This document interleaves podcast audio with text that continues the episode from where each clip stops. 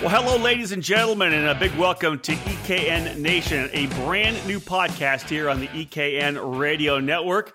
Book it with Rob Howden. That is me, Rob Howden. And uh, this new podcast, very similar to the one that we launched last week, This Week in Karting, something new as we continue to kind of fill out the different topics, the different people we want to talk to. This is going to be a one on one interview show. And I, I don't like to use the word interview, more of a conversation. We're going to get a chance to talk to some of the top drivers in the sport of karting, other personalities in the sport as well, maybe even outside of karting, uh, but those with a deep connection to the sport that we love. So this new one, uh, the first guest I've got, uh, it's for me, I think very fitting because uh, I've been doing this now for 25 years as a journalist. Uh, I launched Shifter Kart Illustrated magazine 20 years ago this month. We actually launched it at the second running of the SuperKarts USA Super Nationals. The guy I'm going to talk to right now has driven in, I think, 18 Super Nationals, and he was a winner in that year, 1998, in the 80cc junior category. My first guest on Book It with Rob Howden. Mr. Matt Jaskol. Matt, great to have you with me, man. Yeah, buddy. Thanks for having me, man. It's been a long run, hasn't it? It has been a long run, and I don't feel that old, man. you know, and here's the thing: as I was prepping for this, and I, I take this, I'm sure you'll take this as a compliment. You are perennially between 18 and 21 in my mind. Yeah, thank you. Honestly, every time I see you, you're I, because I've known you for so long, and and I just I don't know think that you're 30. Well, how old are you right now? 32 or no? I just turned 34. Okay, so you're 30, but uh, you're in my mind. You're still 21. Right. You're still, so, so am I. I, know, I feel like I feel 30, so that's what keeps me going. But uh, you know what? Let's. I'm going to do a little lead in and then we'll kind of come back to you to talk about your origin story, how you got in the sport. But the bottom line is, um, you know, you've been a driver coach, uh, you've been an instructor, you're a businessman, you're a skydiver, you're you're a, you're a reality TV star, all around cool guy and badass.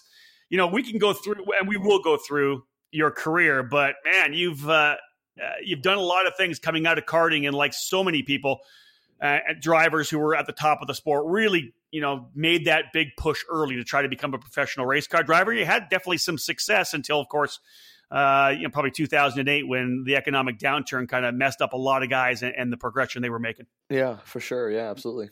So let's talk about your origin story. Um, I'll let, I'll throw a couple things out here first, okay, and then we'll go back. So your karting career obviously getting rolling in the late late 90s, uh, Supernats race winner. Um, to the point where you know you were a top driver in the pro category, super pro. Uh, you were running with the Paul Tracy kart racing program with with Paul. AJ Allmendinger was there as well.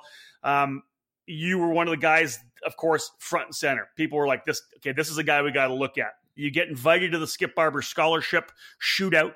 You end up winning a scholarship there to be able to go run in Formula Dodge, the Skip Barber Formula Dodge Series. You win three races in 2003, third in the championship. Second, um, second to Matos. That's to Raphael Matos. That's right. Okay, there that you go. The, second, the highest finishing American. Yeah, right behind Raphael Matos, who obviously worked his way all the way to IndyCar. Yep. By doing this as well, top American, which is obviously key, you end up getting selected to run for the Red Bull Driver Search program. Right. You win that. Um, which which was obviously fantastic. And and we'll come back after to talk about this. But I think the one thing that I w- really wish would have happened for you was I really wish they would have taken you to Europe and actually ran you in Europe. Instead, they ran you in Formula BMW USA. Um, you had three wins, big wins though, right? Montreal, uh, yeah. Indi- Indianapolis. That was big. uh, Formula One weekend, and then Laguna Seca. Yeah. Uh, from there, and we'll go back to this, and you can touch on why you made certain deals. You ended up moving. You did a couple of Star Mazda starts. Um, you ended up winning the ASA Speed Truck Championship in 2005. You ran five Indy Lights races in 2000 uh, and seven, including a top five at the uh, the Freedom 100. You go back to stock cars and, and win more races in 2008 and beyond. Um, bottom line is, you know, like so many guys, you didn't get the opportunity you needed. You became a professional driver coach, then had to go back and run the family business after your dad had a heart attack in 2015. A little synopsis of your career for sure, but let's go back first and talk about how did you get started in karting? We always love asking this question. How did you actually get started? What you know when what was your origin story? Yeah, God, and this got it'll be a this will be an emotional one for me, man. You're bringing up a lot of emotions, to be honest. That's the idea. That's what we, that's what we do here. yeah, God, and, and just and and it's uh, amazing to talk to you, just because I'm talking to somebody who who saw me in the in the mid 90s even into the late 90s when my yep. career my karting career started to, to blossom so to speak but yeah i started um started racing motocross at the age of 5 my my dad my dad was a boat racer and um and he uh he was a successful one. He was racing like with Vic Edelbrock of you know Edelbrock carburetors and and the Herbst family. Who you know if you come to Vegas at all, you see terrible Herbsts everywhere. And um, so my dad was racing boats, and he got a he got a test in an F one boat. You know, one of those really fast deals. And yep. uh, he the the saying in boat racing was you you either died or you were going to die. It was kind of a dark. You know, it was a very dangerous sport. Mm. And um, and my mom, uh, I wasn't even born yet, and I guess my mom walked into the uh, to the shop one day and, and, looked at my dad and said, "It's either." My dad had just had a bad his his first and only really bad crash, sank a boat, and um, and it was you know scary, you know, could have drowned. It was I guess it was fairly serious, and my mom came in and said, "It's either me or the boat. Which one's it going to be?" And uh, that was like '83, and then a year later, I was born. So my dad made terrible decisions, obviously. Apparently. and uh, so so now you fast forward about the age i was born in california and raised between california and vegas but vegas has been my home almost my entire life and uh, started racing motocross the age of five. And what was cool i mean it became you know we were a motorhead family you know it, it started becoming pretty serious. I had a brother who was racing uh, also motocross and and so um, get up to the age of 10 and i'm racing like i'm racing the intermediate and expert class in 60 cc and um, I'm racing with guys like Bubba Stewart and stuff like that. I'm at the same track at the same time with Pastrana and Ricky Carmichael and and some of the biggest names still in the sport today. And I wasn't as good as those guys. I was I actually was a little bit too uh, uh, aware as a young man. Like I was like, man, this is dangerous. I was getting hurt a, a, little bit. You know, I was pretty good rider, but I was just watching these guys, these kids, like on 60s and 80s, and I'm doing doubles. I'm hitting big jumps, and I'm watching these guys hit triples. And I looked at my dad, and I'm like, I ain't doing that. Uh-uh, uh, I watched my cousin uh, come up short on a jump and compound fractured his leg, and that was uh, really traumatizing. I'm 10 years old, and I'm like, oh my god, you know, and um, so it scared me. So the sport scared me a little bit. I was I was never an adrenaline junkie. Actually, I was always a, a an athlete, even as a young man. And uh, so my mom didn't like the motocross as much. I, you know, I got a concussion at only the age of ten. You know, had a small crash and. And my mom was like, "Look, I don't know about this." And my uncle was an engine builder in Vegas, uh, build, building engines for go karts. My cousin was a go kart racer, and we said, "Hey, let's go try this go kart thing." And I, I was like, "Ah, that's lame." You know, I'm racing dirt bikes, which I was just more fun, and the girls were hotter. It was, it was just yeah, everything about motocross was cooler. And um, and I get in a go kart and I and I'm and I'm fast and I'm pretty quick, you know, and and then we were doing both. I was a very very privileged young man, you know, and and uh, very lucky. We weren't we weren't even wealthy. My dad was a hardworking hardwood floor installer, you know, that had a, a small business in Vegas. He just he worked his ass off, but he made good money.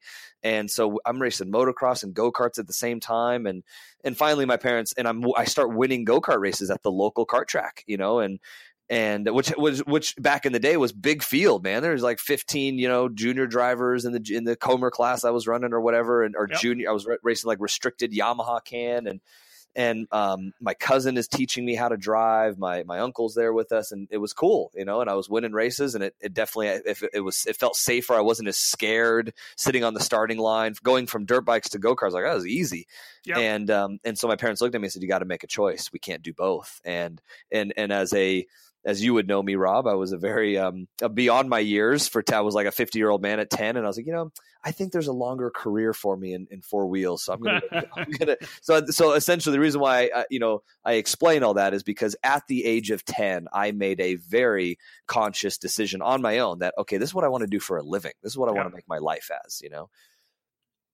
Well, I'll tell you, you talk about being older beyond your years. You know, it was the first opportunities I got to really interview you was after you, you won the Supernats, you know, and, and, knowing you during that year of 1998, uh, you win the Supernats, and I just I, I remember seeing. I think I still have the VHS tape, and that obviously dates you and I that I have a VHS tape of the '98 Supernats. But you know, the interview you give was just so polished, so top quality. You know, we see a lot of young kids come uh, uh, not actually not many a handful of young kids with that kind of speaking ability at 14 or 13 14 years of age and you had that. So you make this transition you get to the what jumped you forward to eventually running for SSC Racing as one of the top mm-hmm. junior drivers in the country? Dude, cool, crazy story. You know that that some people will probably love to hear. So there was a so so yeah so ninety five I'm racing go karts. 96, 97 I'm just now starting to like kind of do like the IKF races, and I'm racing against some of the the fastest, scariest, and and actually kind of you know back in those days I'm just going to be honest they were kind of dicks. I'm racing like Colin Fleming and Jason Bowles, and I'm like these yeah. guys are not nice people. just they were they were they were hardcore. The they track. were just hardcore until I became a little faster and they accepted me. I'm like, oh, these guys are cool. I just have to be fast also. Yeah. and so like these guys were just intimidating, not not not jerks. so uh, at times they were, but I mean, some of these guys were just not cool. I was like, man, uh, you know, I was like this very nice kid. Like I just wanted to be friends with people, you know. And and and I'd look at my dad and be like, man, these guys are mean. you know, I just didn't understand the world yet. But yeah. So, yeah, so like 96, 97. and then so here's how it happened, man. So there was a famous, uh, he still is pretty famous, famous guy in the motocross world, a guy named uh, Steve Abbott. Steve Abbott was the creator of the Crusty Demons of Dirt video, like the very mm-hmm. famous, you know, for the very first ever freestyle video back in the 90s. Yep. And and so in the, in those days, karting was just kind of up and coming. Like a lot of people were getting shifter karts. They were do all these videos were coming out. It was becoming kind of this thing. And S and, and SSC and CRG was becoming like a a forefront in karting. They were doing a lot of you know unique marketing. I mean, they were they were ahead of their time for the game. You know, they were like the Red Bull of the day. You know, and yeah. and so what was cool karting was becoming a big deal. Uh, Joe Ramos at SSC was trying to get a lot of dealers and was selling a lot of go karts in, in places you wouldn't really think they would be. And Steve Abbott was one of them. Steve was Steve Abbott was like the biggest guy in Vegas, famous. Everybody, you know, money was good. Money's fallen from the sky in the late '90s, you know. Yep. And so he pulled a power play. This was actually really interesting. I went, I raced a CRG in 1997, privateer. You know, no support, no nothing. Yep. And then in '98 I wanted to be, I needed support to keep moving my career forward. We knew we needed to be with like the team and we tried to get on SSC, but I didn't have a name. I hadn't won anything yet. And Steve Abbott was one of SSC's like number one dealers. He was just selling go karts like a drug dealer, just to everybody and anybody that were just ripping them around town. And so he went to see he went to SSC and said, Hey, if you don't put this kid Matt Jaskol on your team, as like one of the support drivers, I'm going to stop selling your chassis. wow, that's a hardcore move, dude. And a lot of people don't know that story. He literally, and that's I was only 14 years old, and I learned what a power play in business was. I'm like, oh my god, you know, my dad's explaining like this guy Steve went and said, hey, I'm going to stop selling your go karts unless you give this kid Jaskol a shot. And and and they didn't even know who I was, didn't want me on the team, and they're like, all right, fine, we'll put him on the team. And then I go and race the WKA Constructors Cup Championship, which was a big championship then, a lot of drivers, yep. and that's when I kind of really started to know who you were, and I won the championship. And then that was even before the Supernats that November. So we win the WKA National Championship in the Yamaha Junior class, and mm-hmm. then go to the Supernats and win the freaking Supernats. You know, and that's what launched my career with CRG. and wow, I think about that, right? That's that was really the thing that kind of put you in front of everybody in karting. Obviously, you were the badass at that point. You moved to S1. You get the gig with Paul Tracy uh, and his karting program. Yep. Yep. And all of a sudden, you're getting invited to the Skip Barber Scholarship, and away you go. Yeah, and there and, and there's drama along the way, obviously. You know, like so in yeah, ninety nine I race for CRG again, and then in two thousand I'm hanging out with Paul Tracy, Jimmy Vasser, Alex Tagliani, Patrick Carpentier. I'm even coaching these guys on the go kart track because sometimes they sucked out there on the track, you know. And and so I remember like coaching Carpentier, like helping him out. I, I helped him out before he won his first race at uh, Road Amer- or what was it, Mid Ohio, I think, and um and so yeah man i was just i was the guy. I was working at the go-kart track. I was I, I ended up getting a job there like right after the supernats in 1999 i'm 15 years old. I don't have a driver's license. My parents are like taking turns driving me to the go-kart track across las vegas. My mom's pissed off that i'm working like 15 hour days as a 15 year old you know? And and so so my, i just have this crazy life you know? And, and things are cool. And paul tracy goes yeah i'm going to start my own go-kart team and i want you to race for me. And that was even kind of traumatic and mind blowing. Like the, the most famous guy in IndyCar racing at the time calls my father and I to his house and says, I want to come over and talk to you guys. Imagine, imagine getting that phone call. You know, your stomach yep. drops. You're like, what? Oh my God, Paul Tracy wants to see us. And we went over to his house, and that's when he like and you know told us he was going to start his go-kart team and and and that was cool and then i was i was his very first driver ever was his first driver and then as the team start to you know started to build curtis cooksey became my teammate and mark powlard and you know these, some of these og names right yep, and then that's right. it wasn't for like a year later that that um that AJ Allmendinger became my teammate. And then there was drama, you know, like AJ and I did not like each other. I loved that guy. I looked up to him. And then as soon as we, we, we became teammates, it wasn't cool. you know, he was again really hardcore. And yep. and I was looking forward to having this teammate and this friend and it wasn't like that. It was, it was, like pretty hardcore, cutthroat. You know, we we we were rivals, and and and it wasn't fun. You know, and uh, and then Paul and I would butt heads. You know, because Paul was helping AJ, and, and wasn't helping me to get into like the Skip Barber scholarship. And he was yeah. like, "Don't worry, you're younger. We need to help AJ first, but you'll be next." And um, I remember quitting uh, leaving Paul Tracy, I was like, you know what? No, forget this. I'm, I'm, you know, if you're not going to help me out, and there's a longer story behind that, you know, but, but I was, you know, we just, um, again, politics and drama of racing. It wasn't always just fun. That was the the stuff behind the scenes that people didn't. Well, see, you know? and patience isn't always uh, one of the attributes that young guys have. Right. Yeah. And I didn't. No, absolutely not. You know, we were, and I didn't know any better. It was like, oh my God, we got to make things happen. And we're under pressure of people telling, you know, you're, you're 16 years old and people are telling you, you better make stuff happen before you get too old, you know? And, um, you know, we got passed over for the very first uh, Skip Barber scholarship, and we were all stressed out. Like we got to keep moving forward. We got to keep moving forward. And uh, and and I ended up leaving Paul's team, not not under excellent circumstances. You know, it's like it was more more or less kind of like, well, if you're not going to keep, if you're not going to help me, then I'm going to just try to do it on my own. And I and I did. You know, I mean, it, Paul Tracy helped keep jumps. You know, keep launching my career. If it wasn't for Paul, I wouldn't have been anywhere that I was moving forward because he paid for me to go racing for like two yeah. years, you know? Yeah. Folks, this is uh, our first edition of Book It with Rob Howden, our new conversational podcast here on the EKN Radio Network, talking with Matt Jaskol, driver who uh, has been part of the SuperKarts USA program for uh, over 20 years and will once again be back behind the wheel at this upcoming Super Nationals 22. Great to have him as our first guest here on Book It. Uh, so we're talking about you kind of wrapping up the karting career, but you know you do eventually, Matt, get that scholarship to run uh, in the Formula Dodge series with Skip Barber. So there was that opportunity, right? You made the move to cars, the patience was there, and you finally did get the opportunity. Yeah, yeah. Cool side note was that you know I drove for Paul for a couple years, and we had success, man. I mean, I finished on the podium at the super at the Supernats as my, and I think in my first year in Super Pro, and I'm standing next to Scott Speed and, and AJ Allmendinger. You know, yeah. two of the best freaking drivers in the in the country, you know, and um and so yeah, so we you know we had some awesome success and and uh, and of, of course, just like anything in racing and Paul, you know, there was there was drama, that was difficult, and there was a lot going on. So I actually, a lot of people might not even know, I made it to the Skip Barber karting scholarship the the, the first time and didn't get picked, and and got passed over by some guys that were there that were returning for their second year, mm-hmm. and that was like I think uh, uh, Jason Bowles was one of them. So yep. like I, I performed well, I was fast, but there was guys that were there for their second year, and and everybody knew the thing. If you did didn't get chosen in your second year, you didn't get to return.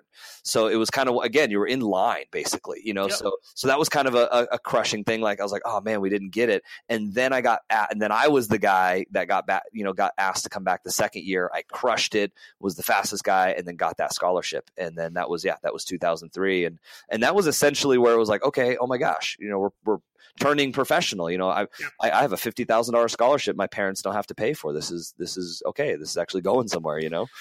So you go racing. Obviously, you you know you had confidence in your skills. You, would shown it uh, at the top levels of karting. You moved to uh, the Formula Dodge, which was probably a significant one or two steps down from your 125cc yeah. built moto shifter back in 2001 and 2002 50 horsepower open hondas and then so you fall into the uh, the formula dodge tank on old, uh, yeah. old, probably bf goodrich tires or whatever they were running back then it was yeah. a different obviously a different um, uh, different animal completely but you but you took to it Yeah. And like any great driver is able to, uh, uh, you know, evolve and adapt to the, the car they're driving. You end up having obviously a great run, good battle throughout the season to come up second, as you said. But talk a little bit about what that transition was like. Because there's a lot of, obviously, a lot of kart racers who listen to this podcast and they're thinking about making their own, you know, the transition. But talk a bit about what your transition was like getting into cars. Yeah, so I was very lucky in the sense that some of that what a lot of people know me for, and I always had a, a, pretty cool reputation for, was my adaptability. Was I was that guy that could literally go from you know from from a go kart to a 3,500 pound Craftsman truck car in the same weekend and get around the track fast. You know, where a lot of people didn't have that ability. Uh, you know, we saw a lot of go karters that were arguably the best go karters in the world in the top 10 and they got into a car and just couldn't make it happen. They just very true. they just didn't have that that adaptability or that transition.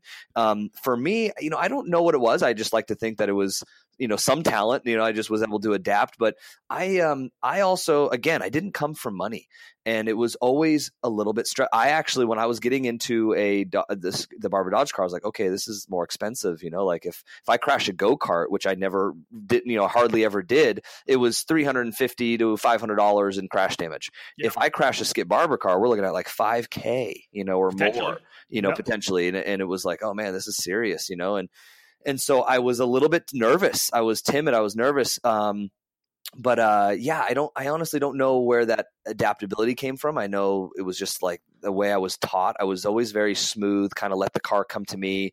Um, I, you know, f- again, again, going by feel. Uh, like a guy like Matos, he would be faster than me on a lot of days, but he was also the fastest into the fence. You know, if you know what I'm saying. Like he yeah. he would push really hard. Where I, you know, I might you know, I might not have always been, you know, I would drive behind that guy and be like, God, this guy is fast. He was just one of those few guys that like I just couldn't, you know, get around sometimes. But I was always the more consistent, more smooth, you know, finish finish all the races kind of thing.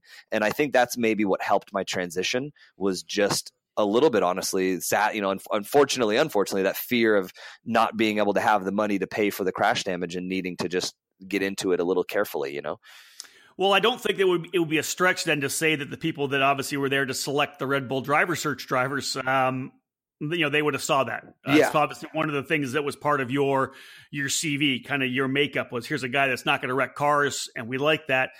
Give me uh, give me some insight into the mindset change or how you felt when you were uh, selected by the Red Bull guys. Yeah, man, that was an emotional. That was an, again an emotional roller coaster. I I had left Paul Tracy, so I left Paul Tracy, and I think from the 2002 ended the 2002 th- season, finished on the podium, but again there was some turmoil in the team, you know, about about what we were going to do moving forward, career stuff, Allmendinger, and and it, you know, and it was like okay, we're going to go do something else. And I I uh, funny enough end up racing for Tom Kutcher under you know Team Extreme, yep. and so that was in 2003. I'm running the season, and um and you know crazy how life happens. I we were trying. I didn't again. I got passed over for Red Bull the first year.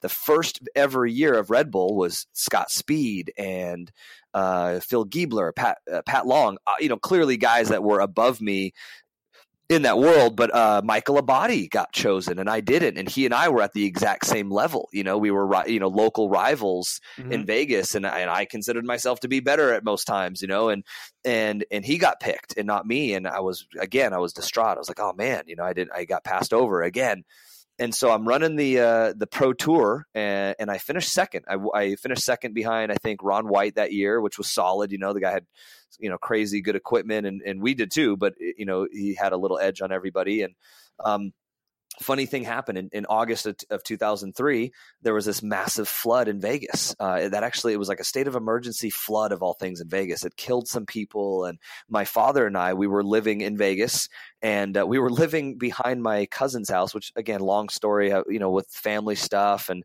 we had sold our house in Vegas. My mom had moved to Utah, and my dad and I are living in Vegas in a little like one bedroom studio apartment.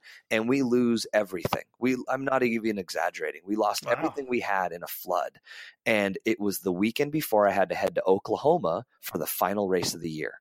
And um, and I just remember being like, my God, you know, like we saved some of my driving gear. We literally lost everything, like photos of me as a child from racing. I mean, I had no idea. Yeah, man, this was, uh, yeah. So August 2003, uh, state of emergency, flash floods in Vegas. People died. Uh, seven people died. It was this crazy thing. You know, there, it's all documented in history. And I ended up like staying at a friend's house because we lost we lost where we were living. I mean, it was it was terrible. It was this terrible, terrible thing. And um, and I had to fly out to go to a race a day later and I go to and, and, we were waiting for the phone call to see if I had made the cut to even go do the runoff for for the Red Bull program, and and not knowing if I was going to get it. I go to Oklahoma and I finished second. Uh, have this epic battle with Ron White. I finished second, and I think I even won Rookie of the Year. I didn't get any. I, I ran Super Pro the year before, but only for the Super Nats and finished third. So I had not run a full season in Super Pro. So I get Rookie of the Year and and uh, was and the skip bar. So I'm racing go karts, racing skip barber at the same time, racing go karts for Tom Kutcher and I just lost everything in a flood at home.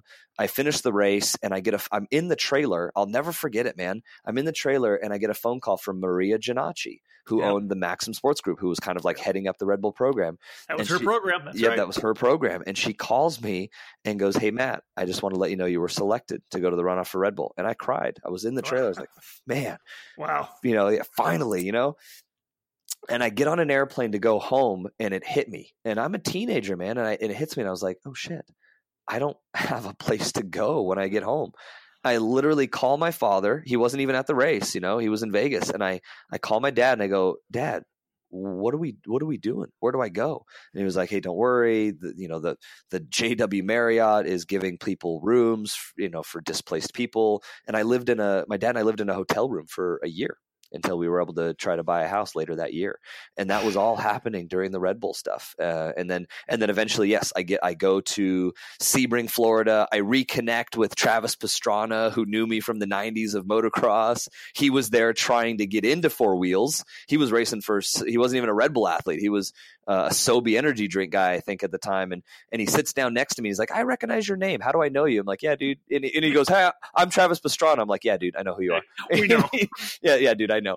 And, he, and then so we start chatting and, and talk about Vegas motocross. He's like, oh man, that's how I that's how I know you. All right, I've seen you before. And um and so this is 2000, you know, late 2003, and I and I was the fastest. I I I crushed everybody, and it was in the Skip Barber cars that we were using for the runoff, and that was just to narrow it down down to the six guys that got to go to Portugal to test in the F3 car. Uh, where you know, as you know, I eventually got the the ride. So yeah, that's uh, you know, it's like I said, this is the origin story I was looking for, right? I, I know it's a lot. I'm sorry, you know. but listen, this is this is it. This is the storyline that that we're trying to find here. Yeah. This is this is perfect. And it's about getting opportunities. It's about being in the right place. You are obviously going through something unbelievable back home. You come and are still able to step it up and do well at what was the SKUSA World Finals back then, the final round of the Promoto Tour. Um, and then you step up with it when, when you got the opportunity. And that's what it takes. It takes you to step up when the opportunity is given to you. You you win the Red Bull scholarship. You're part of this amazing, you know, global program. And they put you in Formula BMW USA, which was a bit crushing. Actually, it was a bit upsetting. Yeah. Well, and, and that that was the one thing because they you know they'd put guys in different Formula Renault, whatever it may be, over in Europe. And if you were at, and the reason why I brought this up at the start, you know, I went with Maria and Chris Economaki and Dutch Mandel from Autoweek. I actually went over to the Red Bull uh, Sauber launch the one year yeah. be, to, to to see all the Red Bull driver search guys, the scholarship drivers, and you obviously weren't there, but the other guys were there because they were able to be at the Red Bull facility and train there. And that was I always thought that was kind of an odd thing that that you weren't brought over there. There's a story behind it, man. Uh, do, do, you want to tell it? Yeah, and a lot. And this is like straight from like uh, Danny Sullivan, man. Like so, this is so this is what happens, man. Six of us go to Portugal, and it's it's it's Colin Fleming and Scott Speed. Scott has already had the contract, so he's already just re-upping his contract, but he was still there to like do the runoff kind of thing, you know. Um, so he wasn't one of the six, but he was there like testing with us. So it's it's Colin Fleming, myself. Uh, and and a, a, an interesting thing, a lot of people probably don't even know. Scott and Colin had the same manager. The freaking manager was the manager for U2 or something at the time, I think. And uh, so Colin and Colin and Scott sharing the same manager. It's myself. It's Dominique Claessens. Yep. Um, Travis Firing, uh, uh, Joe DiAgostino, and uh, David Yurka. I think that's it, right? I think that was all the guys. I, I believe so. I think that was it. And so we go, and Red Bull only wanted Colin and Dominique Claessens. Dominique and I are, are very good friends to this day. Funny enough, we've reconnected in the last two years, and the guys, you know, like living living the dream, traveling, doing a lot of like videography stuff. But anyways, we even talked about it, and he was pretty open about it as well. He was bringing money. So Dominic, Dominic, you know, a lot of people knew the guy, you know, was was uh, lucky. You know, his family had some money taking care of him, and so he was subsidizing his ride. And they weren't interested in me. They weren't interested in me at all. Red Bull didn't want me. They didn't care about me. I was just there in the runoff, and they didn't expect me to do as well as I did. And here's what happens: I go out there in the F three car, and I and I did well. I killed it. Never put a wheel wrong. Was fast. Couple tenths off of Colin, who had already been racing. Um, Dominique, who took a bunch of money and went over there and tested for like three days in an F3 car. And I was pissed. I was actually like, you know, again, po- politics. I was like, this isn't fair. He's going over there to test. It should be allowed. And and so I went into it and I and I just got mad. I got pissed off and I drove drove my ass off. And then it was all documented and they were like, "Oh, great! What do we do with this Jaskol guy? He, if we don't do something, everybody's gonna be like, wait a minute, this isn't right. I was fast. I was one of the mm-hmm. fastest guys there, and the reason I didn't go to Europe was Red Bull was it was almost like a consolation prize. It was that those were the actual words used. Was all right. Well, he went too fast. We didn't expect him to, but let's we're going to put him in Formula BMW America. We're not even going to bring him over to Europe. And then the team, the chosen team, was this championship winning um, Austrian team. Of course, I'm going to race with them, right? No, they put me with a brand new team that's never even raced before. And they were like college students, and they were just, uh, you know, starting a team. And Red Bull goes, "Yeah, let's put them with that team."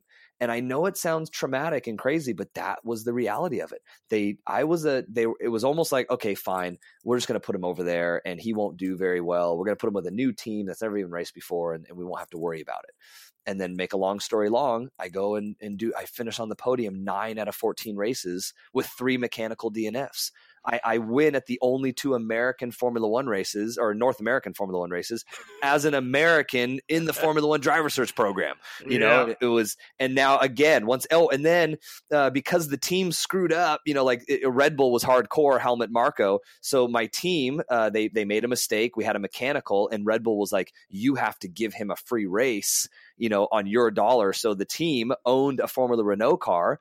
They take me, I've never driven a Formula Renault, and Red Bull's like, make him go race Formula Renault in a street course at the Molson Indy. And in I go win, and I go yeah. win the thing. Yeah. well, that was, and the team was Auto Technica. Was it, it was Team Auto Technica. Amazing guys, but they were new. They were these college college. They were.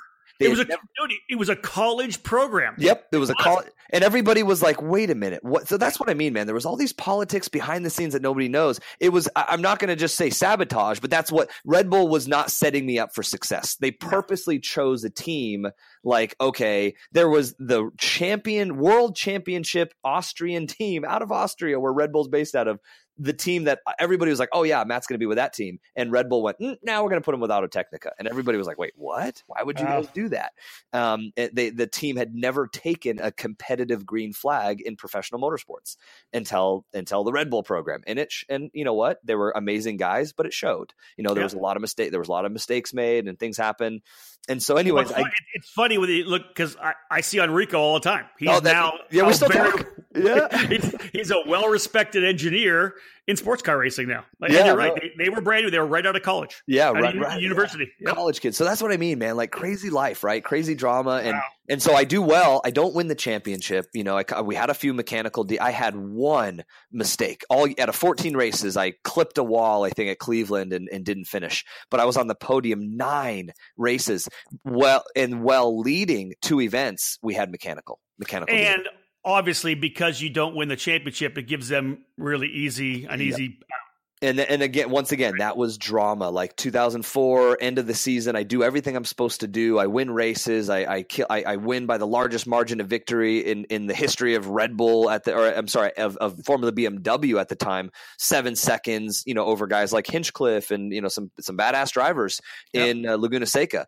And i was actually it's funny there's photo there back then i was on the podium with this very distraught look on my face standing p1 knowing that okay red bull's going to try to use this against me that we didn't win the championship. You know, so so they bring me back overseas for the quote unquote runoff, and they told me I was already signed. They're like, "Great job, you did great," and um and and they tell me I'm I'm moving on to Formula Renault Euro Series to move to Europe. They actually had me get an apartment in Germany. I'm talking full nine yards. Like, oh yeah, they signed what? me to a team and every dude, everything. I was moving to Germany. I had a German girlfriend. We were already planning our move over there. They introduce me. They tell me the team I'm racing for and then I go do the runoff, and I and I and I was all stressed out. I was like, something's wrong, man. I smell if something's not right, and there was some something weird was going on. And they were like, "Oh, well, you, we want you to come back and and and I was like, "Wait a minute, come back and do the runoff? I've already got the contract. Why would I do the run? Oh, no, no, no, it's just for extra seat time. Don't worry."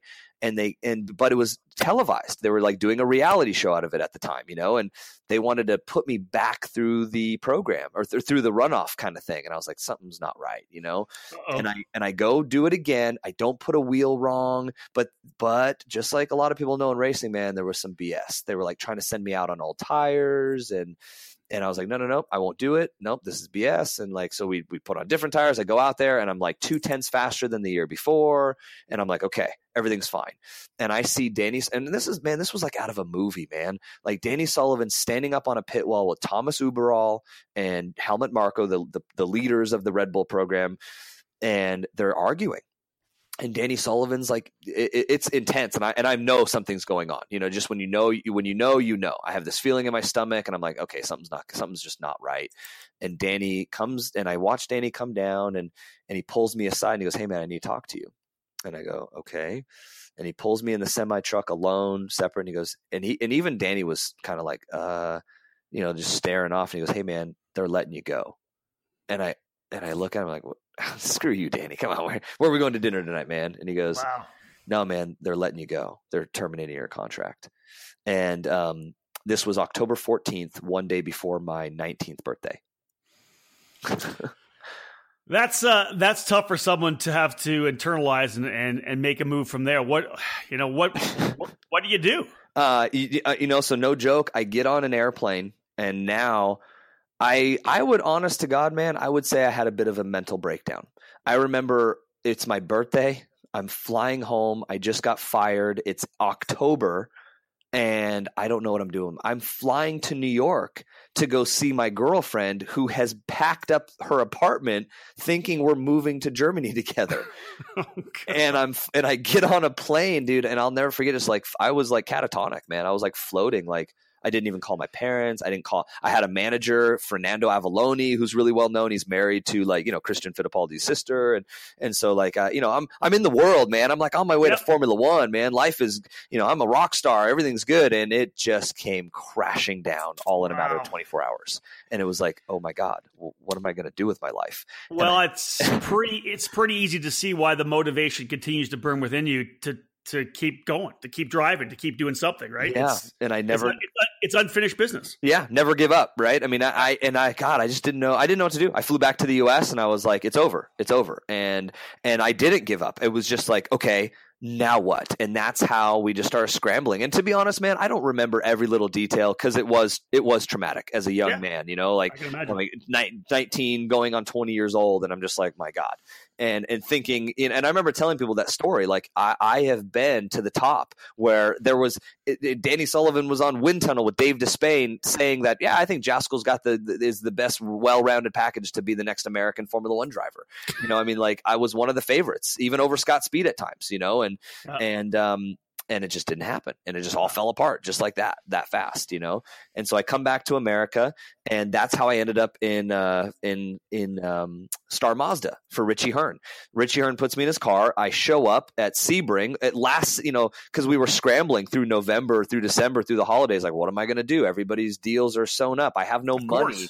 Yeah. I have no way to raise money this late in the. I, I haven't had to raise money in the last couple years because I've been living on scholarships and free rides. You know, so we didn't even really know how to raise the money to be honest. And um, and so I get into a Star Mazda ride. I had a, a friend in, in, Vegas, this uh, guy that owned like an air conditioning company that knew me since I was a kid in go karts, and he bankrolled me for a little bit. So we go do Star Mazda. We show up and I finished second to Raphael Matos, who who was in his second year with like a, a you know a big team, and so Ocean, we were yeah, we were Ocean Tomo, Ocean Tomo, and we're Ocean a little. Tomo. Team We're on a shoestring budget, you know, no testing or nothing with Richie Hearn. Boom, I finished second at Sebring. Uh, Graham Rahal was third, I think.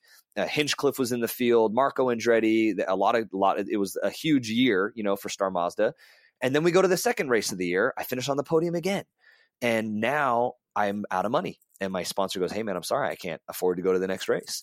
And that again was drama. Like Richie's like, "Well, what are we going to do?" I'll try to, you know, we're se- we were second in the championship, leading the rookie of the year, kind of the the last minute entry into the championship, anyways. And now I have no money, And you got to stop. and I got to stop. And it's just like, Je- Jesus Christ. Oh man. I know, right? It's like, what do I do now? And then I end up getting into this ASA speed truck ride. And again, by total chance, my cousin was supposed to have God rest his soul. He was an up and coming NASCAR driver that died in a car accident, but that's not how I got the, he died a year later, but he was slated to drive this speed truck that's kind of like a craftsman a junior craftsman truck car Yep. kind of thing. And um, I- my dad and I are like, well, open wheels not working out. We just got to keep you in a seat.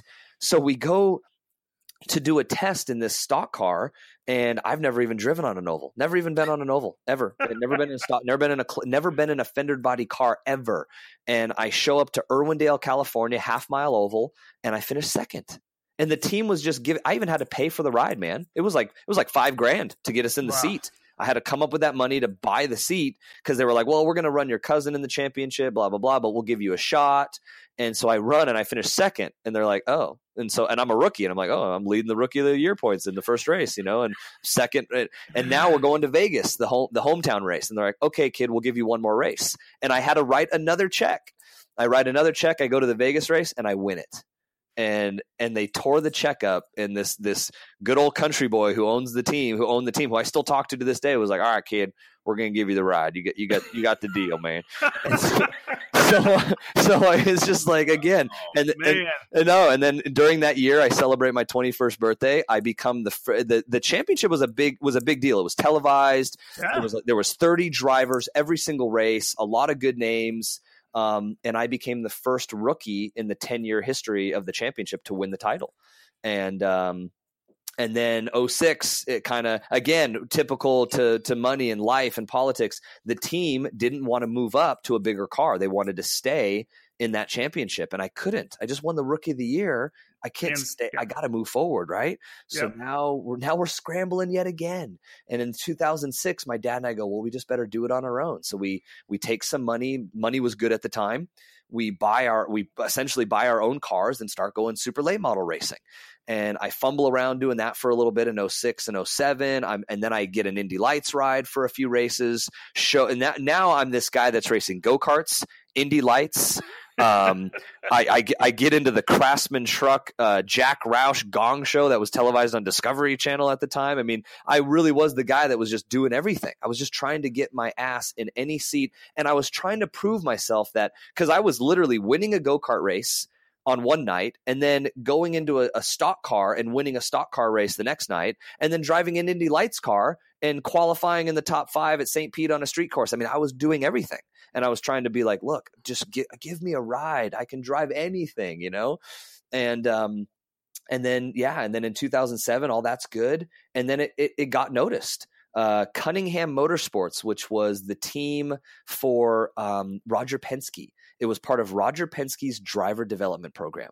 They call me up and they go, "We want to sign you to a de- driver development program, ARCA, this, that, through Roger Penske." And it was kind of like, "Whoa, this is okay. This is big. Things are moving back in the right direction again."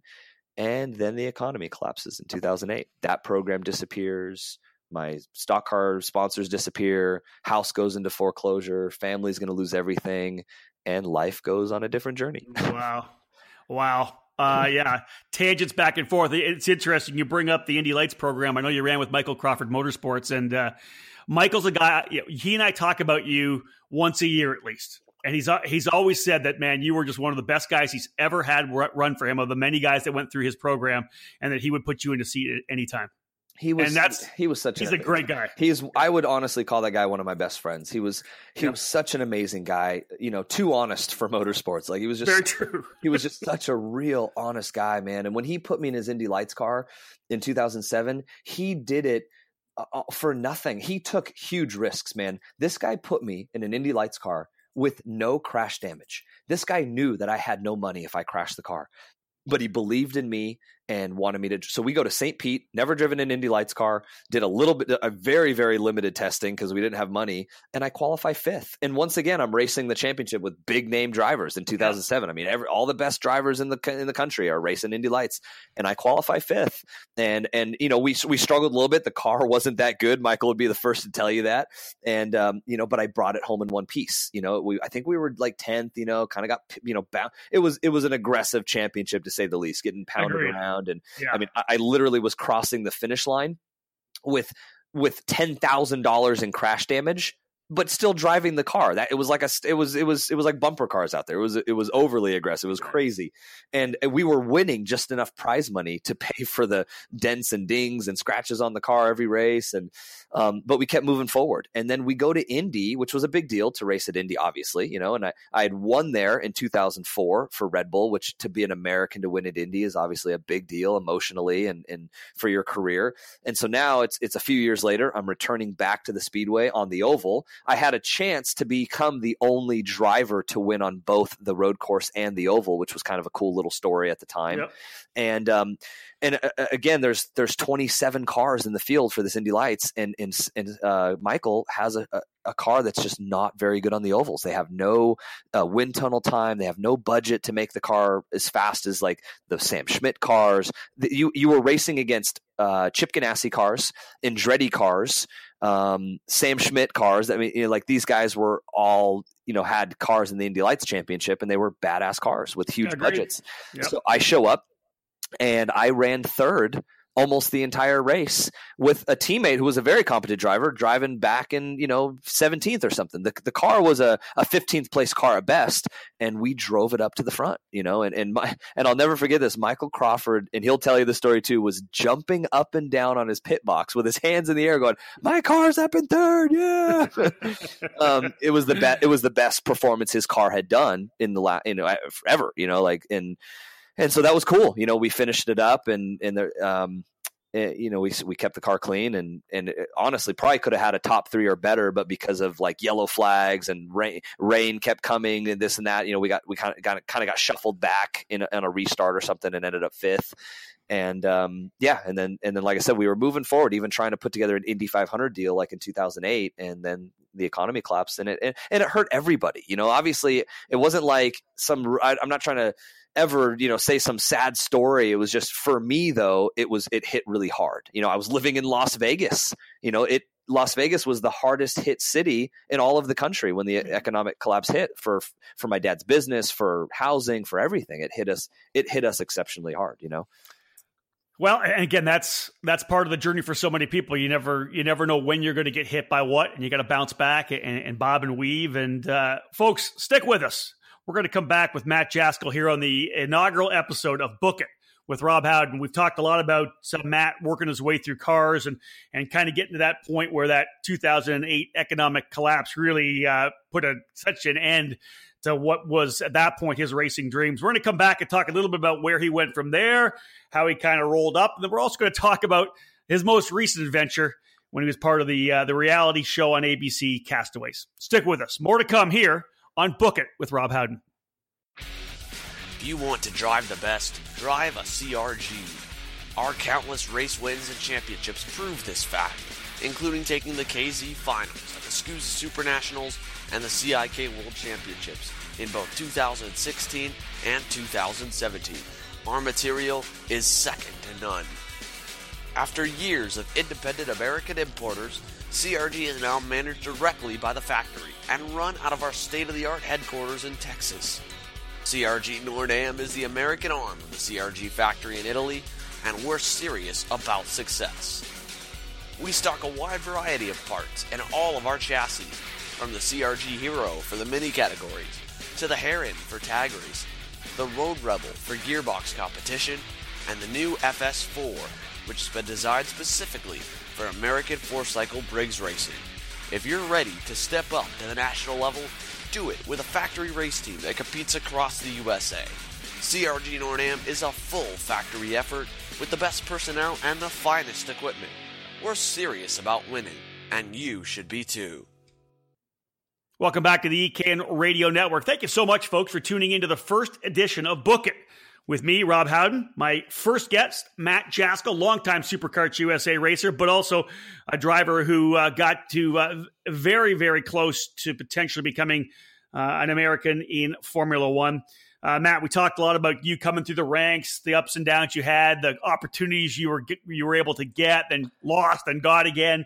A lot of your successes obviously we talked about the, the car, the racing career. At one point, you say to yourself, you know what, I got to make it. I got to make a different move in a different direction. When was that, and kind of, and where did you go? Yeah, man, that God, it makes sorry, it makes me emotional, man. Just I can like, imagine. Yeah, thinking about life, man. Like so, 2008, the economy collapses, and uh, and it it really didn't happen until like 2009. Late 2008, we still had the stock car team, and things were still kind of happening. And I actually didn't race the Supernats for the first time ever since 1997 and I was upset. It was the first time ever since 97 that I didn't race the Supernats because we didn't really have the money. I was still trying to finish up the championship and in the stock car deal and um and and so I, I was I didn't race the Supernats, which I was bummed about and and so then then 2009 that's whenever that's when we actually got like the foreclosure notice on the house. My dad's business is going bankrupt like sh- you know shit's just falling apart you know? I had a spot i had a couple of big sponsors when i say big a couple of sponsors that were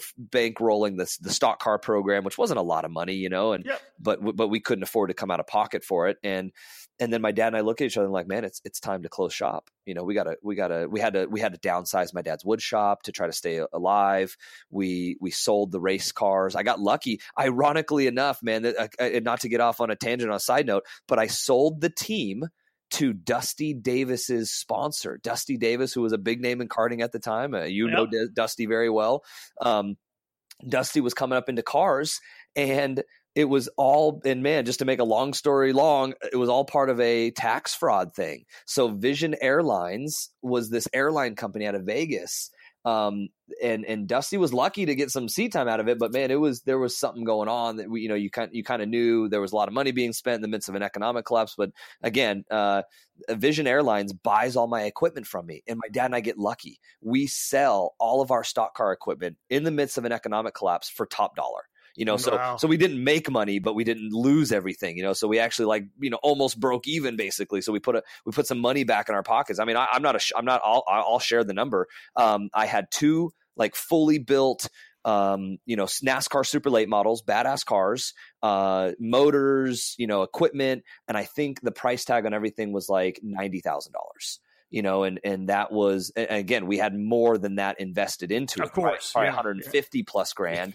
but yeah. we didn't. We thought, oh my god, we're going to lose everything, you know. So we were able to take that money and um and and to kind of stay out of it, that money went right into my dad's business into the wood shop to keep it afloat uh, for literally making payroll and paying the rent for the wood shop so we didn't lose the wood business which support you know supported the family and paid the house payments and stuff like that so so so we sell everything to Dusty Davis's sponsor, and that we won't go there, but that ended up being a whole story later on. But uh, yeah, which was pretty crazy. But he got to go do some racing. He ended up making it to Craftsman Truck for a minute. But anyway, so so in 2009 we sell everything, and yeah, man, I was disenchanted would be the word. Like there's every it, life kind of stopped, and I was like, and I was dating this girl um, for for a long time. Um, her name was Christy, and we we were dating for like four years or more at the time and again life was falling apart for everybody you know like it was like economic collapse and now i'm like okay i need to get a job. And and then her father dies suddenly in his sleep of a heart attack 49 years old you know and this and this girl's my she's you know we've been serious we've been living together you know for like damn near three years and her father has a heart attack and they're and they're going to lose their it's in his name and they, there's no life insurance policy.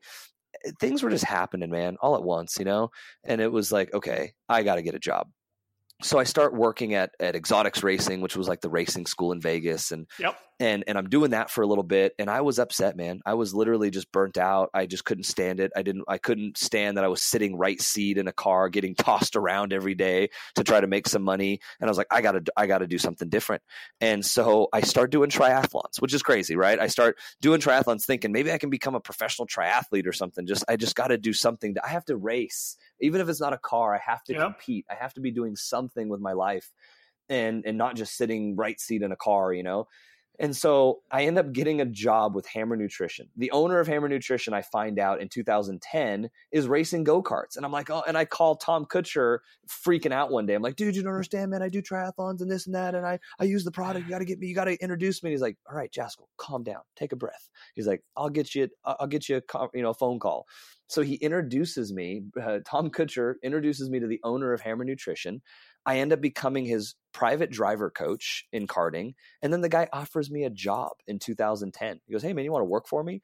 And I ended up becoming a professional triathlete, basically. I was paid to drive the Hammer Nutrition semi rig to triathlons and i was i was like a expo you know i did the expo and set up the events i was a product specialist i competed in triathlons and all during this time i would still do some karting. He was sponsoring me hammer was helping me and i would do a few races here and there. I would do the supernats every year um, and even still have some good showings and good runs well, you know? yeah let me let me bring that up and that's the yeah. crazy thing about the fact that here you are you know focusing on cars and then trying to figure out what your life's you know how your life how you're gonna how you're gonna focus your life how you're gonna get back to where you need to be. You, you go triathlon racing you work with hammer nutrition but you go to the 2010 Super Nationals yeah. with Hammer.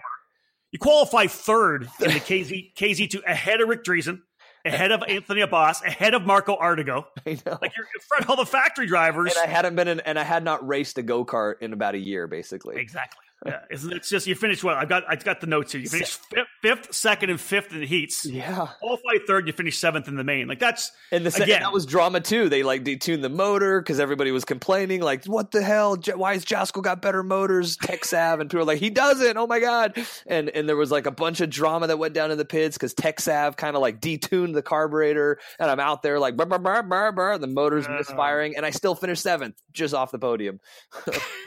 um, and that dude, that was always kind of my reputation, which I'm proud of to this day. Was I was the guy that could literally not drive a go kart for a year, show up to the biggest go kart race in the world with world champions, and outdrive them you know, and out qualify them, out heat yeah, you know. Another example, two years ago, 2016, you come out, you qualify in KZ2 again, or KZ. Yeah. You qualify seventh ahead of DeConto and Jonathan Thonon. I know. You were three hundredths. You were three hundredths behind Gary Carlton. I'm and I'm passing Thonon for fifth place in the heat race, and we blew a motor, and that was and that was that. Yeah, and and then the, the, the, weekend went downhill. But I uh, there you go. Even you know 2000, just two years ago, I show up and I'm still quick, and I still and I remember people going, oh oh shit, Jaskol can still drive. yeah. Well, okay, so let's let's jump forward a little bit, and, and I don't want to. Uh, this is obviously going to tug at the heartstrings a little bit, but you know, one of the you know, you ended up becoming the chief instructor at Dream Racing. 2012, uh, yep, yep. 2012. Obviously, you're doing the triathlon thing. Yeah, I, think I leave, you, I you still Hammer, have the connection with Hammer, do you not? Or? Yeah, yeah, no, yeah. Hammer Nutrition and I, I, I parted ways in a good way. He, he, I said, hey man, I got an offer to go back into doing some motorsport stuff with a racing school. The only reason I did it was because there was potential that Dream Racing was going to like start a race team and stuff. So I tell Hammer I tell him, "Hey, man, I'm going to go back to work in Vegas, you know, where I don't have to travel on the road." And and he was like, "Yeah, bro. Hey, you know, awesome." And in to this day, almost ten years later, he's still one of my good friends and sponsors. That's awesome. And uh, yeah, so I, I get I get a job and become the chief instructor for Dream Racing in 2012. Then obviously the, the, the big kind of change that probably spiraled not spiral probably set the, the tumbler moving to go in a different direction was the fact that your dad awesome guy I've known him for again as long as I've known you yeah he had a heart had a heart attack in 2015 that brings you back into the family business and if I can back up you a little bit more because I'm a Please. very honest person you know Please in do. 2012 uh, the same time I get my job with Dream Racing my mom suffers a mental breakdown and mental yeah. and starts suffering from mental illness and um God, man, that was that was one of the most challenging things in my life. My mom had been living in Utah for 10 years by herself. My parents weren't even divorced. They weren't even separated. That was always the weird thing to try to explain to people. People are, "Oh, oh, your parents are divorced." I'm like, "Actually, no. I think the reason they're not divorced is because they don't live together." So, the, what happened was my parents bought a house in Utah to go semi-retire but then the, uh, the, the economy collapsed. My dad and I got stuck living in Vegas trying to pay a house payment of, of, a house that we bought to keep. While my mom's living in Utah alone because that's what she wanted to live closer to her dad, my grandfather. My dad wanted to move up there, so my dad and I are living in Vegas. It's only a two-hour drive away, two and a half hours. My dad's commuting on weekends, and and then you know their relationship starts to obviously kind of fall apart a little bit and and and we we can't pay all the bills and my mom's up there my dad's telling her she needs to move back and and you know make a long story long and just to be honest about things yeah she suffers a, a, a she suffers a um, mental breakdown a mental illness and went a couple years without even speaking to her. She like kind of like completely detached herself from the family and and and a lot of people don't even know about that man and that was that was one of the most difficult things in my life and then I, I, lose my grandfather in 2012 also who was kind of the monarch of the family and and um and and all meanwhile not talking to my mother and and it was this really you know terrible kind of serious situation and and that was 2012 and then and then 2013 14 I just try to live my life man and um and then yeah and then in 2015 my dad has a heart attack and triple bypass that almost that almost took his life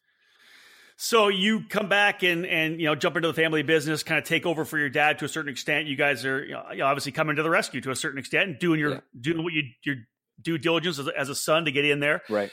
It's interesting. You talked about kind of you know a lot of people didn't know about kind of the things that happened with your dad and of course with with your mom. And then you know all of all of us in the motorsports industry, guys that have known you for a long time, get the you know what see the Facebook post and the Instagram post of hey, by the way, I'm going somewhere for a couple of months. Um, don't worry, I'll be back. But uh, talk about cryptic. Talk about, I, I, may be back. Uh, we we end up finding out that you join uh, the ABC reality show Castaways. Yeah, essentially yeah. you're marooned on an island to fend for yourself.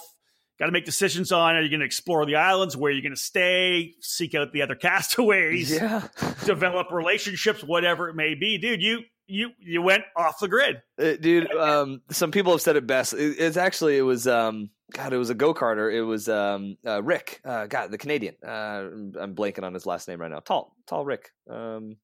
Uh, Rickman, Rickman, Rickman. Oh, Steve Rickman. Steve, Steve Rickman. Steve there Rickman always gives me. I love the guy, and we're you know great friends, and he's a fan, you know. And he, and he was yep. like, "Oh, just one of the most Jaskol things ever." Of course, you went to go survive on a deserted island. Why wouldn't you? True you? enough. True enough. True enough. so yeah. so yeah, I mean, in 2014, you know, just move around. Like I started skydiving because and, yep. and, and that was like filling a void in my life. That's why I became a skydiver. To be completely honest, I had a I had a passion for aviation, for flying. You know, I was kind of an aviation geek, and and became a skydiver out of almost out of like I I end up breaking up with my girlfriend of almost ten years, the same girl, Christy, who you know whose father had passed away, and we we go our separate ways, and you know I'm kind of like ah, you know life again. What am I going to do? And start skydiving and then shortly after my dad has the heart attack the business is going to go completely bankrupt. It still supports my mom and my dad and i'm like okay i got to step in take it out of bankruptcy. And again even then i'm still trying to work and i'm doing i'm traveling i'm doing everything man. And then and then yeah you just fast forward two years and um, ABC contacts me, and they found me through uh, Dave Larson of all people. It, just randomness. He knew the woman that was the casting agent because she was dating Dave Larson's son.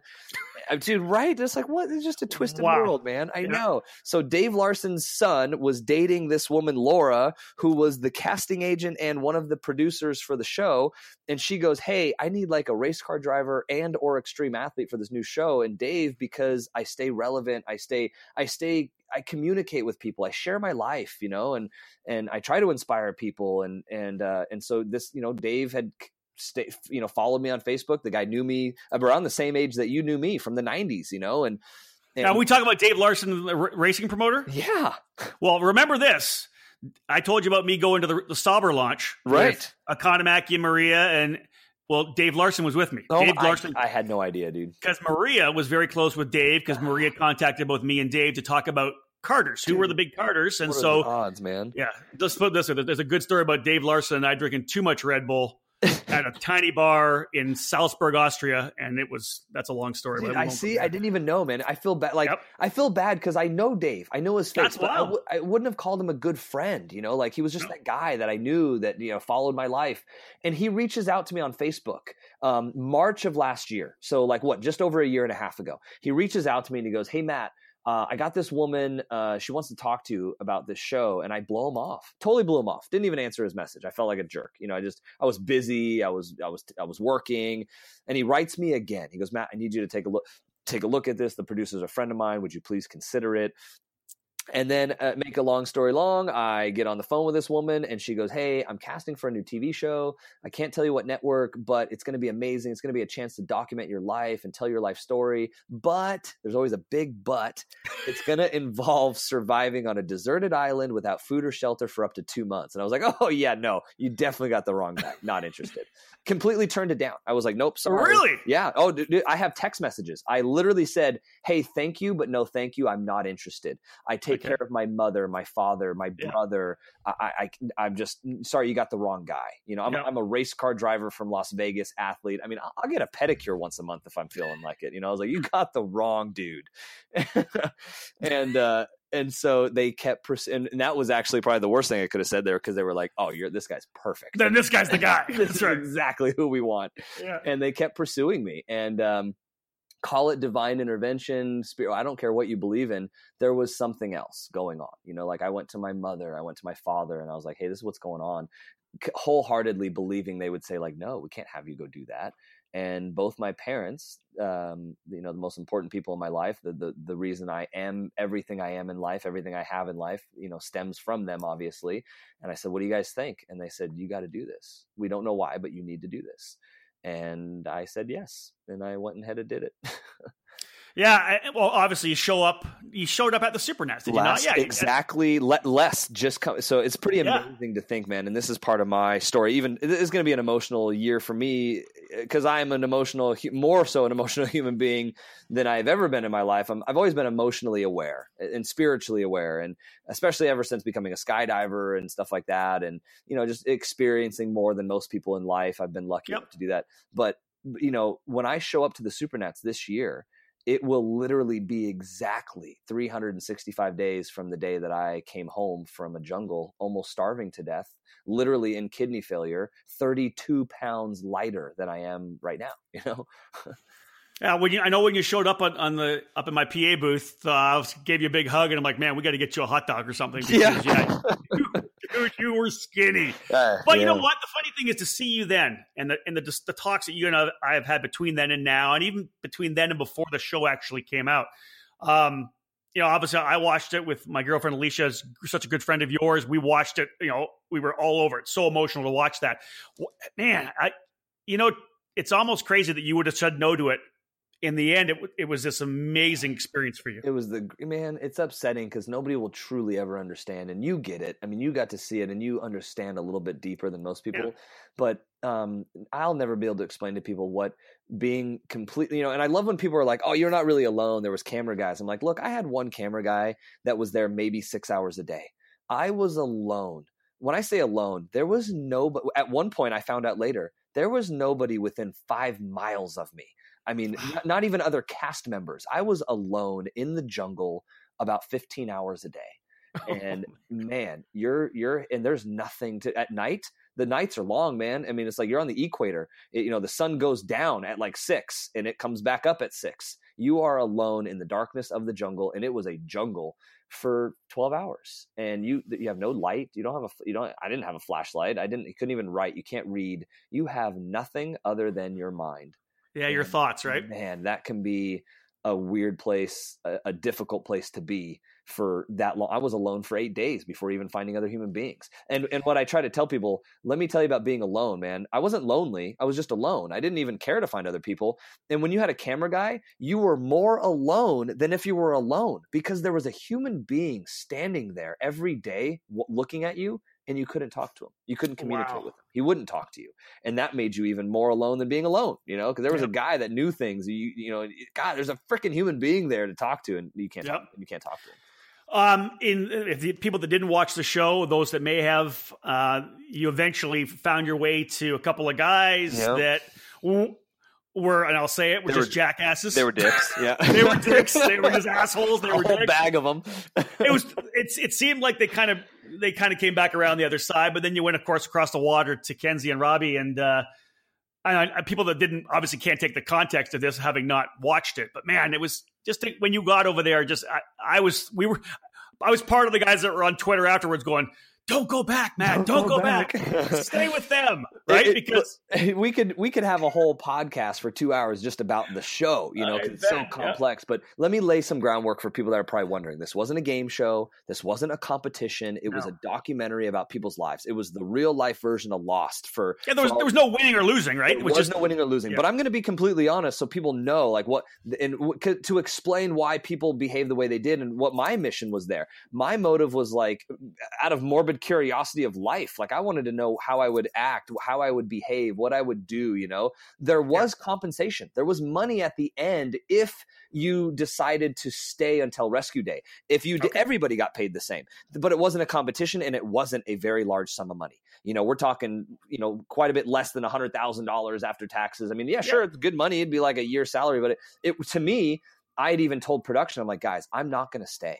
I told them I am not going to stay to the end my body means so much more to me than a TV show. The money at the end of it isn't even enough for me to want to die in the jungle. There's malaria out there. There's, I mean, there was a lot of deadly things going on out there and it was scary yep. and there was a lot of risk in that aspect. And I was like, guys, if I start to feel off or, or my body starts to like dwindle down, I'm, I'm tapping out guys. And I, I said, I hope you're not upset. I hope you guys aren't going to be upset with me when I quit or leave early. Like I'm not going to stay. I'm just here to experience it.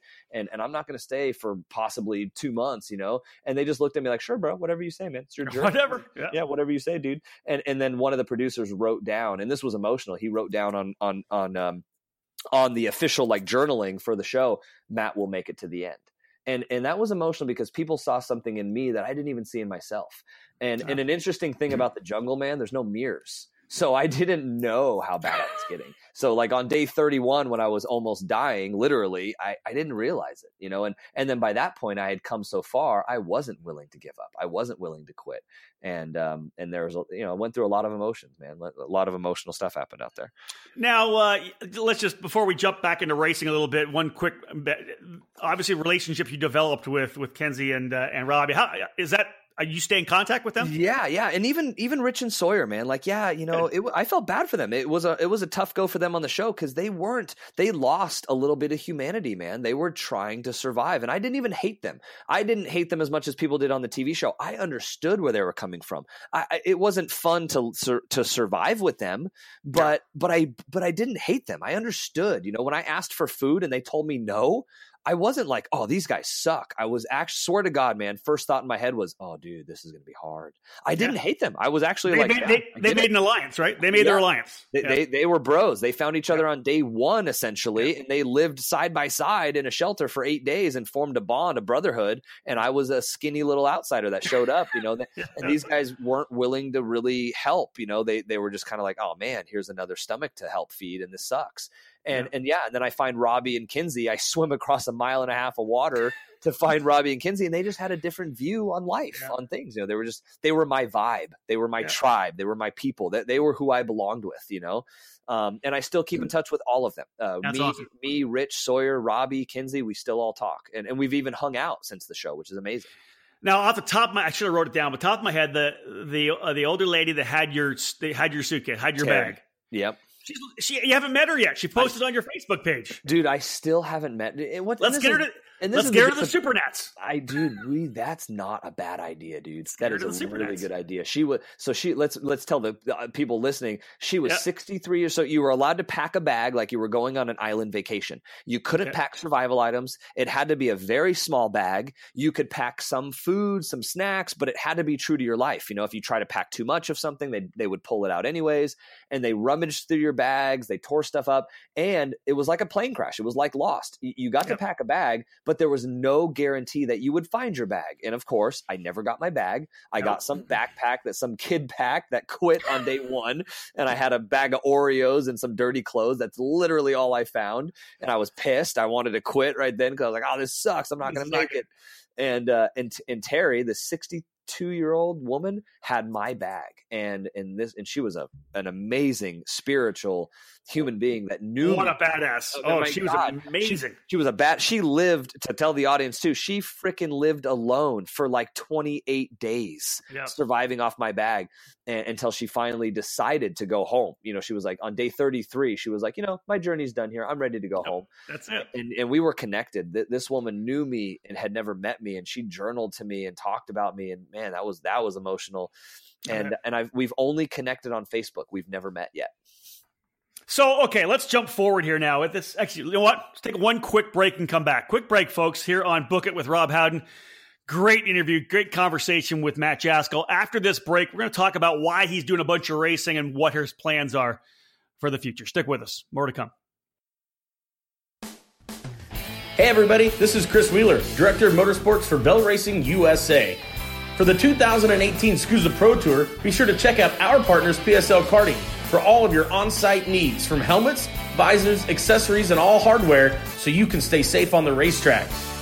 New for 2018, the CMR KC7 Carbon, the first of its kind, the only carbon helmet in the world approved by the CIK for youth use. Check it out at PSL Karting, and thanks for tuning in to EKN Live. Welcome back to a brand new podcast here on the EKN Radio Network. My name's Rob Howden. My new Book It conversational podcast. Uh, Matt Jaskol joining me here, longtime SuperKarts USA driver, uh, almost made it to Formula One, badass driver. Every time he comes to the Supernats, of the 18 he's done, he's always shown well. Uh, Matt, you obviously have a, an amazing experience uh, at Castaway, the, uh, the the reality TV show. No doubt about it, changed who you are, changed some relationships you have. But you come off of this off of this show, and you're you you've been getting behind the wheel a lot this year I in have, karting, yeah. which has been cool. I mean, and I think a lot of people that know me would would say um, that you know the show changed me to say the least. Yeah. I mean, I think starving in a jungle for 41 days can change anybody. you know? Gotta do something. Yeah, Yeah. I, I would hope it would change people, you know, and and um, you know, my life has been a crazy journey, and uh, and something I I learned. So some big things that I learned out there in the jungle was that, you know, life doesn't always work out the way that you intend, obviously, but that but that doesn't mean that life can't come around full circle. Life, just doesn't happen maybe in the time frame that you expect it to happen. Um, so you know, I have been distraught. You know, the last three years of my life, and I lost three three years of my life towards motorsports. When my dad's heart attack happened, I was left with trying to help take care of the family and, and clean up a lot of messes, including IRS tax debt and, and foreclosed homes that it, our house had been in foreclosure for nine freaking years, man. You know, we were always in risk of losing the house that we were living in, you know, and, and, um, racing was just not priority. But I always try to stay relevant. I was racing some off road. I did Vegas to Reno, Mint 400. I would do the Supernats. I showed up to the Supernats with Alex Rossi, the Indy 500 champion, because I was the one that taught him how to frickin' drive when he was a kid. and and so I was always trying to stay relevant and, and do stuff to show like I'm still driving, and then show up and be like, "Yo, I can still drive." You know, it's not like Mhm. I forgot. I haven't gone anywhere. You know, I'm still here. I'm just not doing it as much as I want to be. You know, and um, so I go on Castaways. I come off the show, and even production asked me like, "What are you going to do with life now?" And I was having a hard time, man. So I came off the show last November, and then you know was kind of riding that that high of like, my God, I just went through this life changing experience in December, and then January. By February, I was having that post event depression. You know, like kind of like, wow, you know what what do I What do? do I do? What, do I do now with life, man? Yep. Like, what am I supposed What am I supposed to do? And um, you know, and what's my dharma, as some people would say, if you believe in that, like that's like a Buddha expression. You know, what, what's my purpose in life? Mhm. and and so i um i production actually asked me ironically at the same time like man what, what you know what are you going to do and i said i i'm still young man i'm only 33 at the time and i'm like i th- there's no reason i can't have a career still you know and, and whether it's sports cars whether you know and, th- and then i was like you know I, this might sound crazy but there's something that has to happen. It has to happen. Like there's no way no reason it shouldn't happen and that's to race the indy 500 and and it's it would be something completely different than than what it was 10 years ago or 15 years ago you know like uh, when i was trying when i you know just just 10 years ago just 10 years ago i was racing indy lights you know and, and trying Yeah. to make it to the 500 and but it was about proving yourself and being a race car driver and being the best.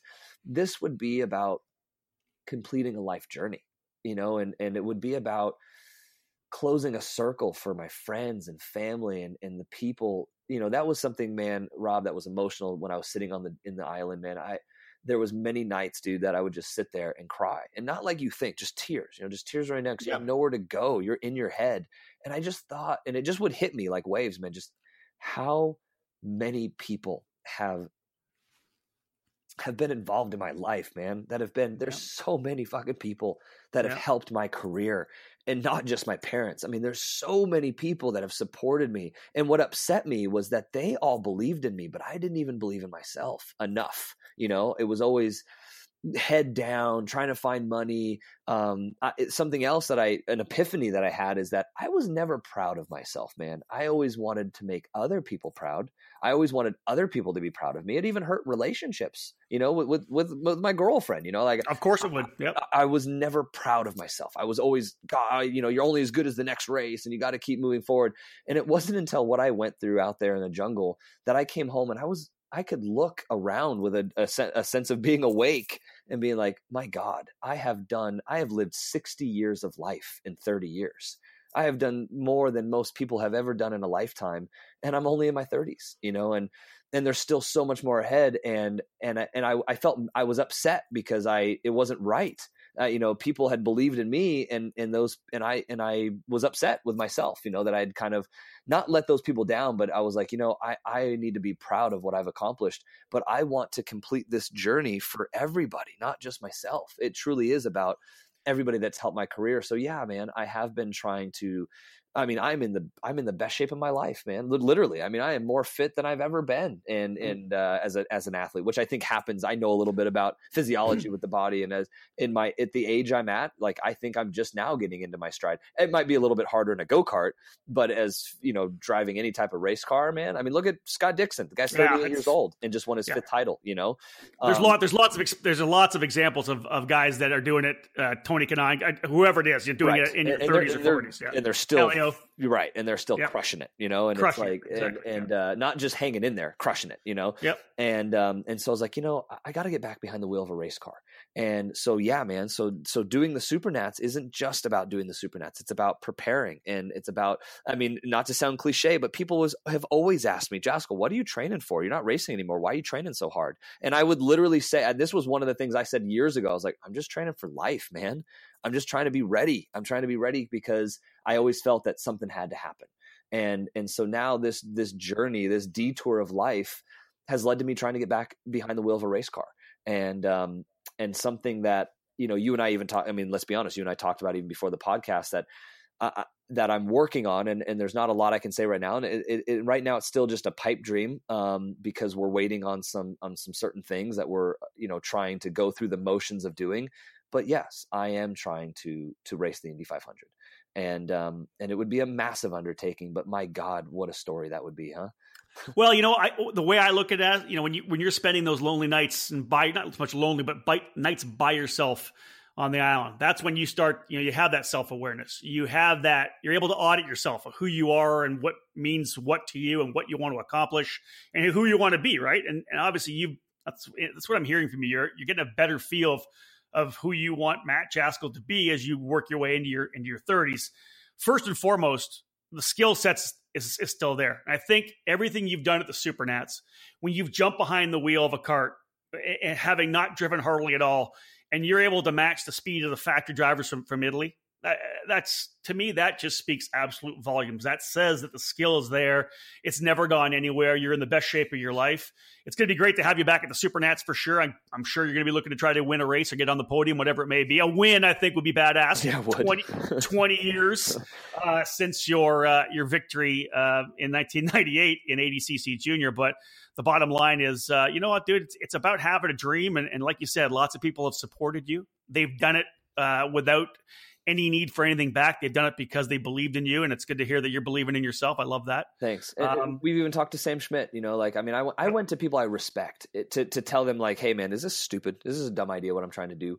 And I went to Jimmy Vasser. I went to James Hinchcliffe. I went to Sam Schmidt, and I was like, this is what I'm trying to do. And they said, not only is it not a not a stupid idea, you need to try.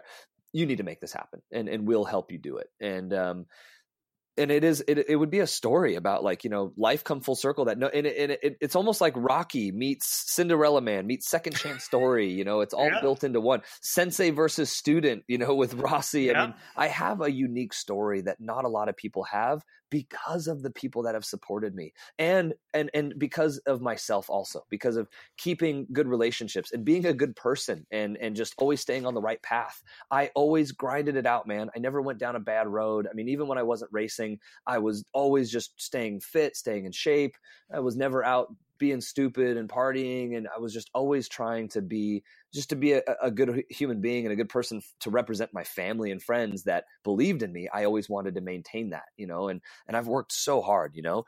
And uh, and the supernats is, is a is a is a big deal to me and it means rob and it means more to me than you know for you to say that about me showing up to the supernats because that's what i've always tried to say you know say to people and where I'm proud of myself is I show up with guys that race go-karts for a living and I go yeah. and I out qualify them and I drive yeah. with them and I'm like shit imagine if I was behind a wheel all year long you know um, and that's what I tried to do this year. You know, I tried to to go do a few, even though it's nothing compared to the factory guys, like you said. I was, you know, showing up to LAKC the last couple races, running up front with Billy, winning, you know, even winning the KZ, you know, Open Class the other weekend, and and uh, running the Honda class. And I'm gonna. It looks like I'm gonna double up and do double duty again, like I did with Rossi two years ago. It looks like I'm gonna run KZ and Honda, and to me, it's gonna be kind of a tribute to Honda. To you know, 20 years since I won the Honda yep. 80 Junior class, 20 years uh, that I've been racing for CRG primarily. I've raced for a few different chassis manufacturers throughout, throughout the year, but was always connected to CRG and still have yeah. a relationship with them, which I think says a lot also after 20 years. And agreed. It's a, it's a cool story, you know? Well, listen, man, we're a couple of weeks away from it. We'll get this podcast up on the EKN radio network as soon as we can. But, Bud, what I want to do, if we can, after the Supernats, if you get firm more stuff up on this Indy 500 uh, potential program, we got to talk again, get another podcast rolling. I got more questions for you, but uh, all I can say is thank you so much for taking the time to sit down with us here, kind of opening your heart, opening your life up a little bit for us. We got a really good look at it, of course, through through Castaways, but I, I think there's I, I'm in a part of a huge group that wants to see that same kind of thing happen, that same notoriety, that same uh, opportunity happen behind the wheel of something. Thanks. And you know, it, whether it's the Indy 500, you spin off that to a potential career in sports car racing, you deserve it, bud. You you have the skills, you have the opportunity. You just kind of got shortchanged a little bit here, and uh, I respect the way you've lived your life. So I, I hope that uh, things go well in the future. Yeah, man, and it's uh, it, and it means a lot to me. Just to, again, you are a big part of that. Like to to have known you for twenty years. You know, right. I, will never forget a moment of you walking down. You had a camera. You were just taking photos. It was at a WK race in Illinois, man, 1998, and okay. and you walked by me, and I just won the race. I think I I think I locked up the championship, and you just were like, "Hey, man, good job, Jaskol." You know, and it was just like, "Oh wow, that's so cool." And uh, to just to have you around, man, and, and to still be able to call you a friend and, and everything you're doing and god man it's all part of the story and it's it, and i hope you know that it, it, goes with emotion for me to to even be able to to talk to you like this right now so thank you. Well we're, we're both both very blessed and I, I feel the same way matt. Thank you thank you so much for joining me buddy. Thanks man. Ladies and gentlemen, my first ever book it with Rob Howden, and man, thrilled and, and, blessed to be able to talk to Matt Jaskol and I, I give you guys a little insight into the journey he has had over his 34 years and uh, obviously, lots more to come. We're going to be seeing Matt on track at the 22nd running of the SuperKarts USA Super Nationals, 20 years down the road from his amazing win for SSC Racing at the Las Vegas Karting Center in the ADCC junior category. That was the second running of the Super Nats number 22 coming up. And of course, we'll be there with EKN Trackside Live. We're going to make sure we get Matt Jaskol back on if more kind of develops on his uh, focus to try to get to the Indianapolis Motor Speedway in 2019. I, for one, hope that is the case. Folks, again, thank you so much for joining me. First ever Book It with Rob Howden. Hope you enjoyed it. Feel free to comment below on Facebook. Let us know if there's anybody else you want me to get a chance to talk to. Folks, I'm Rob Howden. Bye for now.